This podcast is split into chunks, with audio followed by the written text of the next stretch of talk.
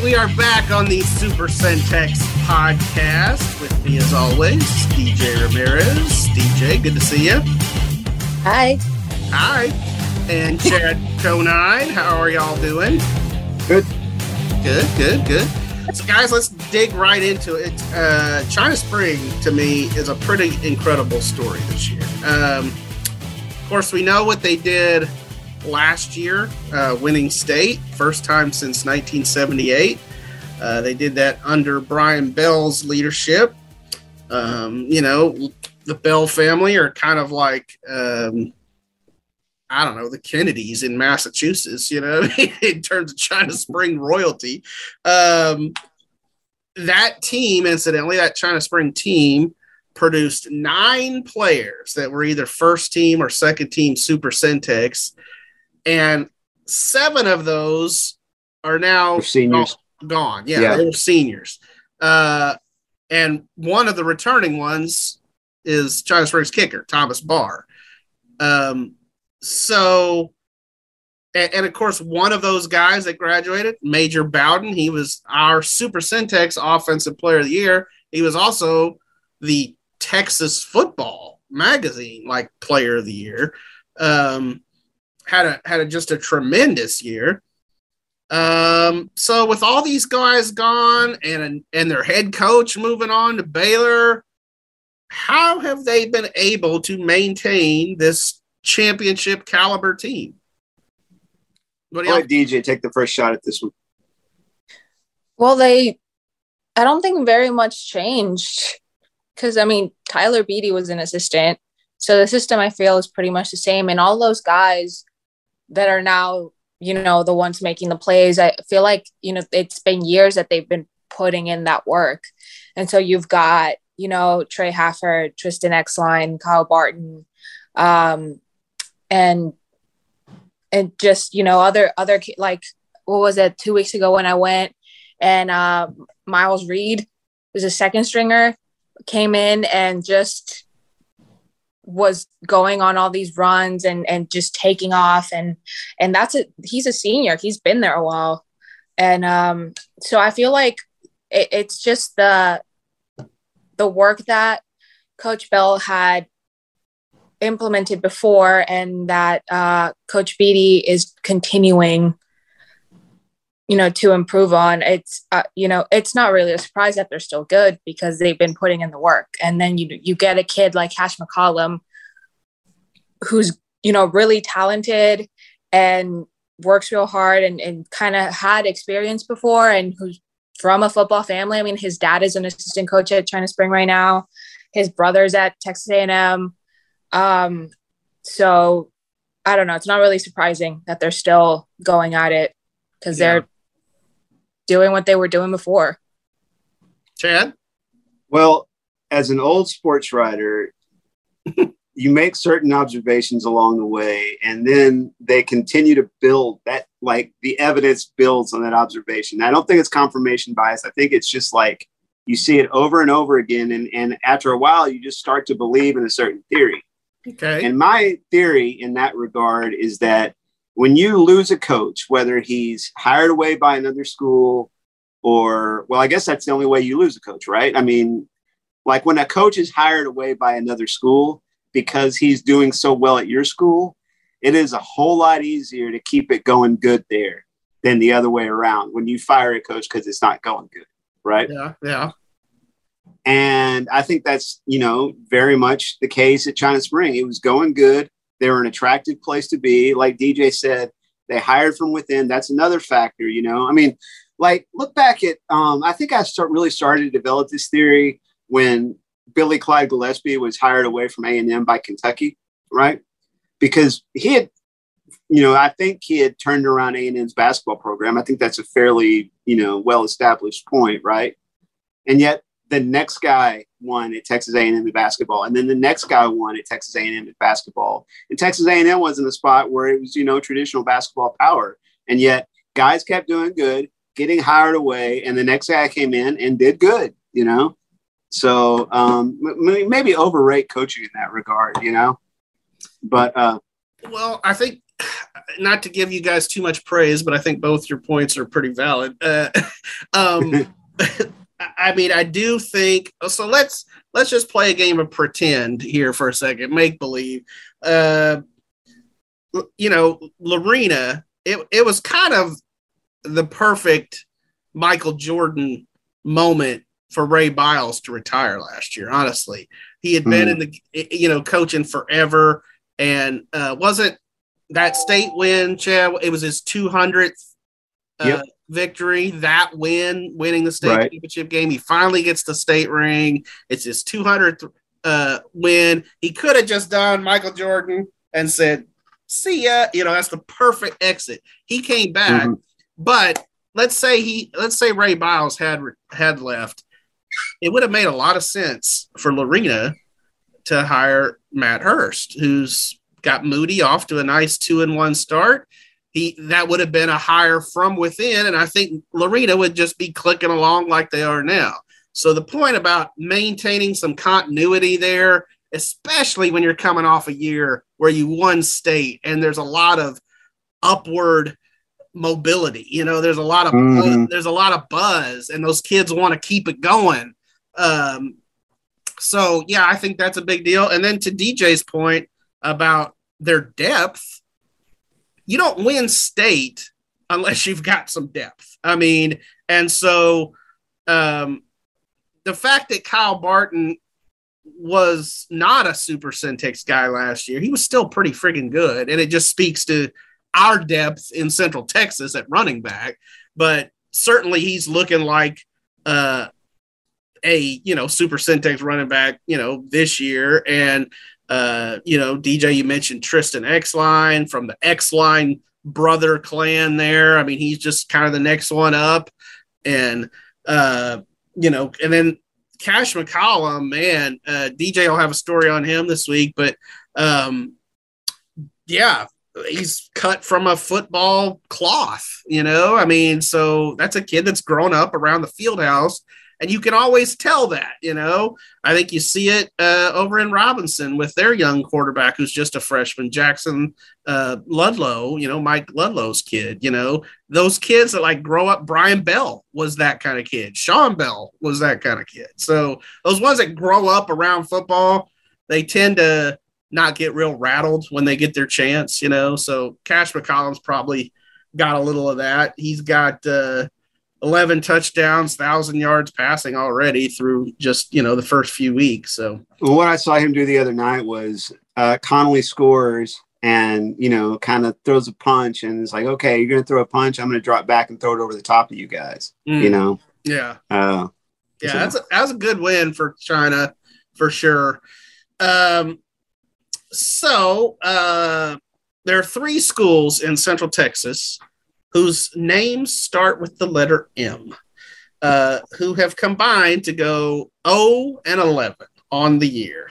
And I'm talking about Mexia, Marlin, and Midway. Um, and yet, maybe I'm wrong, but I just feel like all three of these teams um, are pretty good winless teams, if that makes sense. I think they have reason for hope um, and so they all hit the reset button this week as district play arrives. Um, so I want each of the three of us to take one of these teams, and I've assigned each of you a team. And Chad, you'll have Mexia. DJ gets Marlin, and I'll take Midway since I've obviously seen them, you know, a number of times. Um, and I will apologize right off the bat to 0 and 4 Meridian, uh, but I just don't see the hope for Meridian. I'm sorry. Uh, all you listeners out uh, in our western counties, sorry about that. But uh, so I want you to lay out their path to the playoffs. What do they have to do? And so we'll start with the Mexia Black Cats. Well, they got they got to start, you know, slowing some people down with their defense. Uh, you know, you look at their first three games, and it's it's a pretty brutal you know, set up for them to open with Connally, then play Franklin, then play China Spring, you know, three different offenses, three offenses that can light up the scoreboard. All class yet, 4A teams. And Right. now, now they finally get into you know picking on some guys their own. Well, and that's true. And but they they play Gatesville, which is another 4A team. Actually, Franklin is 3A, but they 3A, play Gatesville. right. That's a 4A team. And yeah, Gatesville not not an offensive juggernaut of late. Rolls up 43 points on them, you know. And and part of that, I think they had two interceptions and turnovers. Turnovers are, will hurt you. Um, they opened district play with Groesbeck this week, and that won't be easy either. Groesbeck's got it rolling. Um, so where they're in a they're in a 17 district, right? Mm-hmm. So the rate, road to the playoffs is well, you got to get to two wins at least, right? Right. Uh, the, the bottom three aren't going to make it. So a zero, a one, and a two, and, and maybe a two gets you tied with somebody. But um, you know they're going to have to beat Fairfield and Teague.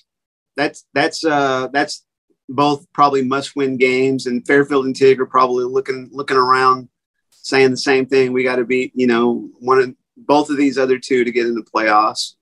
Uh, and and I, and I kind of hate doing this. I ha- kind of hate pegging everybody to something this early in the year, Sure. but it, it that's what the question is, right? So uh, Kemp is another one, right? Kemp Mhm. Kemp's a, a gettable game that you got to get if you want to make the playoffs in that district. And then uh, let's see what Eustace's Well, if you beat- record is. yeah. Well, Eustace is uh, two and two. Malakoff is three and one. Groesbeck is three and one. Right, But if you beat, if you mention, if you beat Fairfield, Teague, and Kemp, you're in. I mean, right. Yeah, three will get you in, right? Yeah, absolutely. So, uh, and what a fun one to start off with Groesbeck and Mexia. Um, I, I think I, I may have said it on the podcast before. I certainly said it on Twitter this week, but to me, it's really fun that you get all these limestone, freestone county teams that, uh, you know, haven't been in the same district all the time Mhm. because usually one of them is a class higher, lower, whatever. But I'm, Right. talk- I'm talking about Mexia, Groesbeck, Fairfield, and Teague. Those teams uh, have great rivalries, and so Groesbeck Mexia is going to be fun. It's going to be fun when Fairfield Mexia pl- play.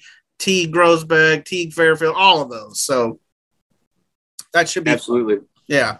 All right. So uh, DJ, lay it out. What do the Marlin Bulldogs have to do? All right. Uh, this is an 18 district, so it's the top four. Mm-hmm. Yeah. Oh, okay. Uh, gotta head back to the schedule real quick.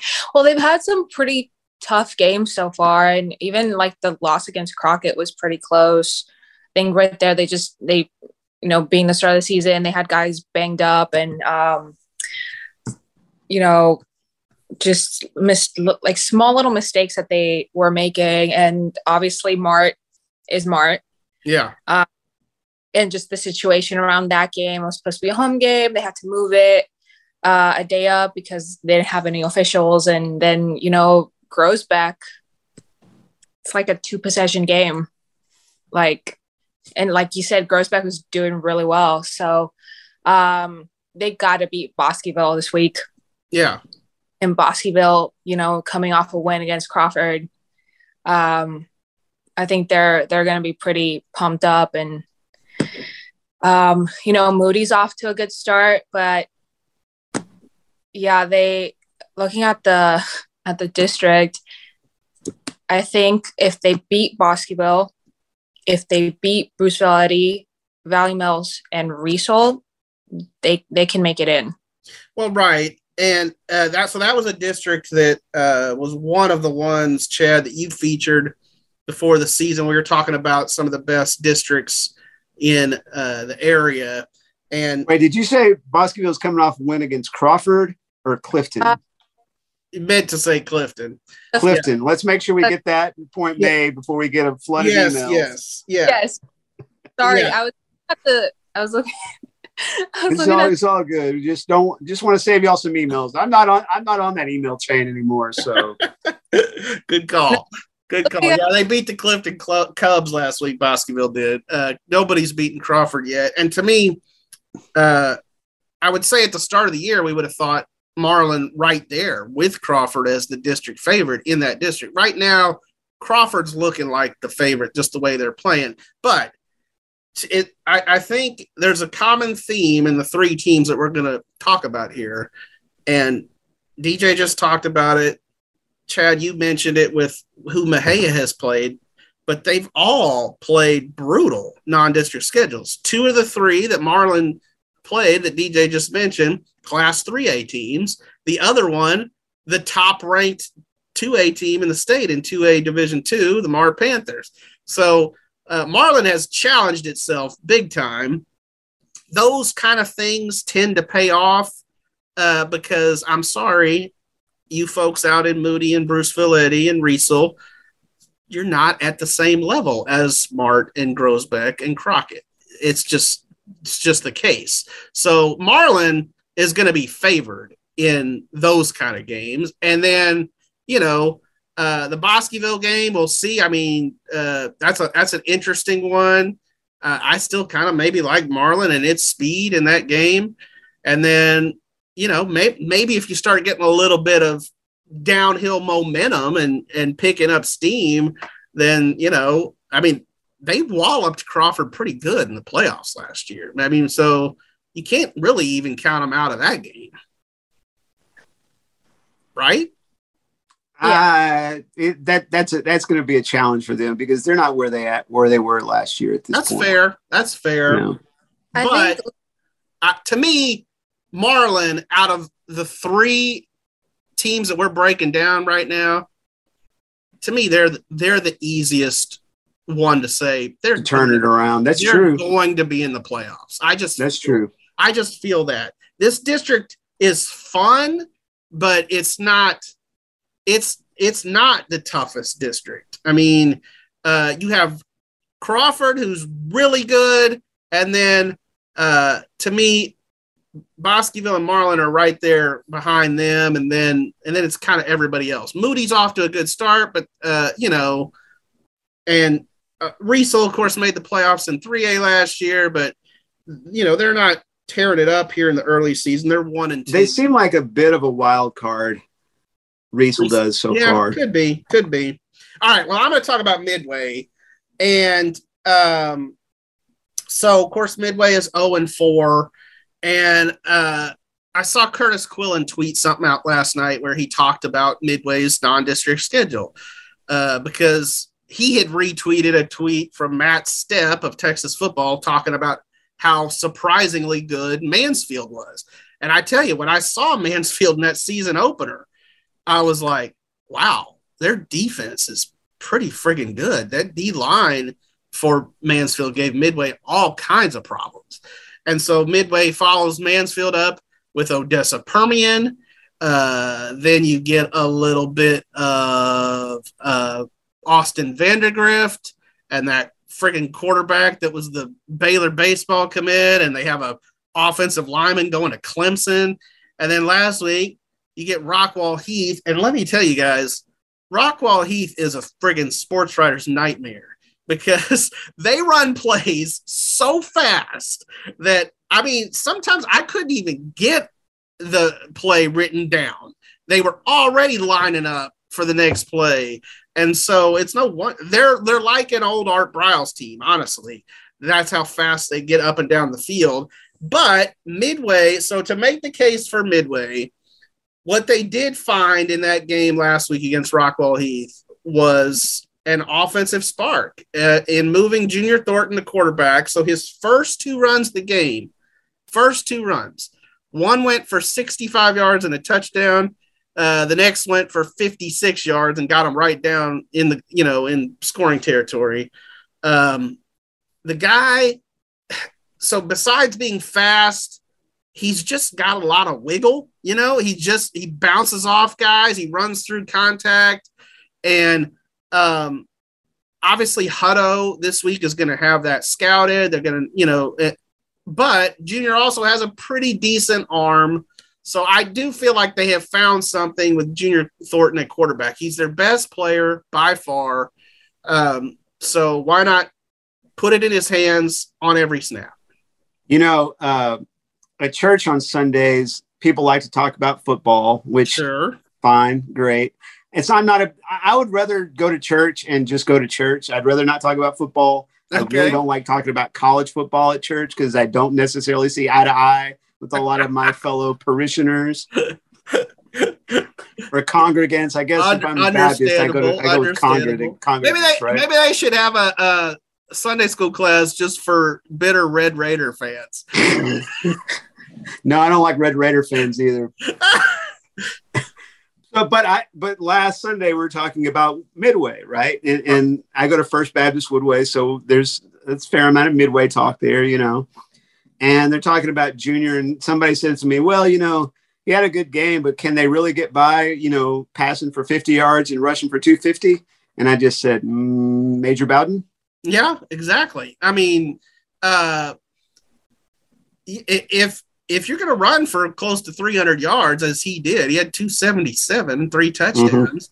Uh, you're gonna, you know, you're gonna put up some points. You're gonna, you know, and and honestly, so they did take a couple of deep shots. Most of the passes that they threw with Junior were little short outs, you know, to like Taylor Dudley in the flat, but uh, they took a couple of deep shots, and on one of them, um, they got a pass interference call uh, on the defense and got yards that way. So he, he's his arm is strong enough. I'm not really worried about that. Is it is it like a classic quarterback arm? No, but uh, but they can make some plays. I think in the passing game. What they what Midway is going to have to do um, is one they're going to have to have both units show up on the same night. Um, I mean that they're going to need a complete kind of game. But beyond that, this is a this is a they have winnable games coming up. Finally, you know, I think Temple and Harker Heights will rightfully be favored against Midway just because they're a little more established. They're winning games. Everyone else, even Hutto, who's three and one, I think is on the table for Midway. I think they can beat them. Um, the the biggest issue I'm going to see is do they have enough confidence because they don't have any wins under their belt. So we'll see. All right, let's move move on. Uh, so not to call Chad out, but I'm going to call Chad out. Uh, so a behind the scenes look at uh, our text message exchange this week. DJ and I are working on Stats Plus, and uh, I mentioned because you you do this sometimes. Chad and I always used to do this. You'd say, "Dude, look at this kid," you know. Uh, Mm. Dawson has a freshman quarterback, Brant Boatwright, who has thrown for 1,200 yards and 20 touchdowns in the first four games. And Chad was not overly impressed with Mr. Boatwright's uh, production because he cited Dawson's light schedule. And uh, and he threw up the little McKayla Maroney, who did one of these, you know. I, I can't even do it, you know. Yeah, that was a weird. It, it was a weird face, and I'm surprised it wasn't more readily available on uh, the memes or the gifs on Oh, my. I think uh, if you Google phone. image that, you would Yeah. find McKayla Maroney. Uh, Yeah. She did a, a commercial just recently, like within the last. oh year, yeah, yeah, yeah. Where uh, the guys were throwing the frisbee and it would get stuck on the roof, and and then she would hop up there and get it, and uh, and then they threw it back on the roof, and she'd give them one of these, you know. anyway, so uh, all my question is, um, so rather than discussing further the the legitimacy of uh, young Brant Boatwright's numbers, I want you to give me a guy probably that you have seen play this year, because that's sort of the uh, context here, who's tearing it up in the stats, and you think, yeah, that's about right. That kid is pretty freaking good. Who who is that guy for you, DJ? Trying to decide between Kiefer Sibley at Connally, running back. Mm-hmm. Who leads Central Texas in rushing? Yep. Uh, 637 yards, 61 carries, nine touchdowns, Yep. seven. Um, and he's right above Chris Cox at Groesbeck, who's got a rough 80, 87 uh, and 91 carries for 574 yards. So it's also pretty good. Um, yeah, so it's either S- Sibley or Trey Hafford at wide receiver for China Spring with Yeah. 400 yards. Was 27%. Wasn't Trey Hafford, Chad, uh, the defensive MVP of the state championship game? I believe so. Yeah, yeah, Yeah. Um, you talk about a kid who can make some plays. Yeah. I mean, well, that, that you're right, DJ. That is not surprising at all that Trey Hafford's right on top of our area in receiving and was a preseason Super Centex guy for us.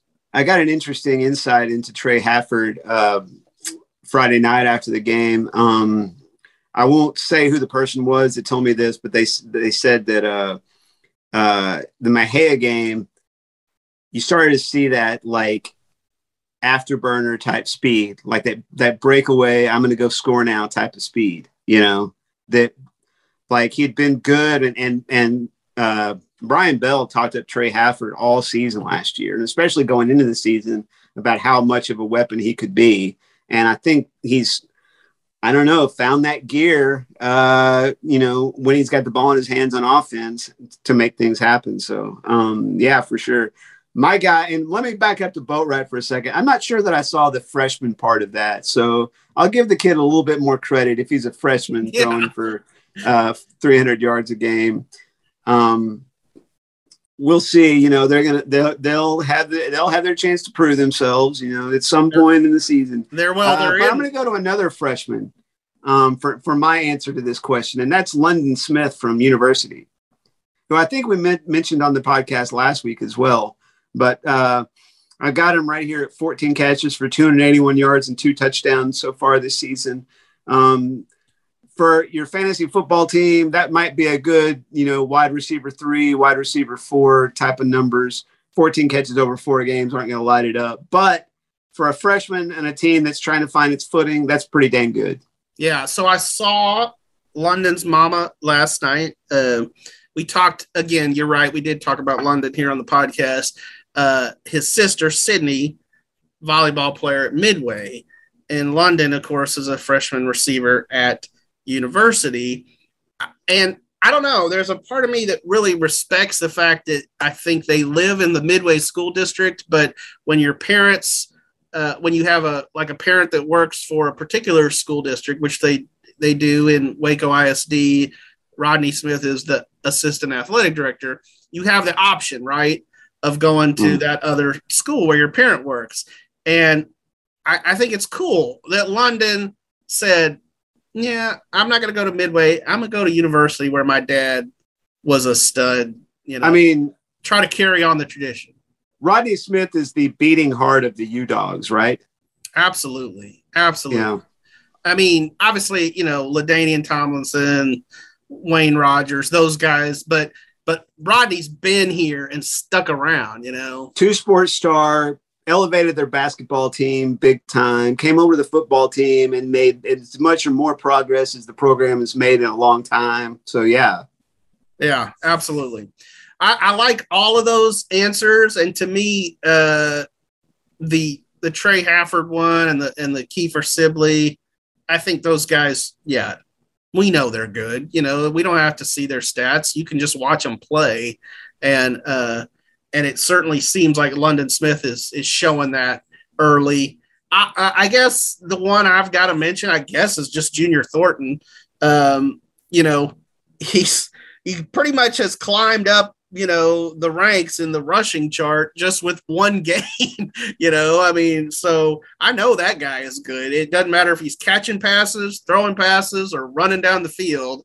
I honestly think and i've talked about this just with some other people he could be one of the best running backs in central texas. So you know he could play running back he could play receiver he could play quarterback he's just a football player. And uh, he's just a junior. Junior is a junior. And uh, so we've got another year of junior thornton and watching his highlights. And and that'll that's good for the midway panthers. All right. We are going to wrap it up here. I know i uh, officially have one more question on the script but we'll just pocket that one and save it for the next time. Sounds good. We're, we're over on time. Our, uh, well producer's yeah our, we've got the yeah. the count countdown missile clock, you know, that's counting down. So, uh, and we've all got stuff to do. So, appreciate y'all. See you at the games. All right. Enjoyed it. Thanks. Bye.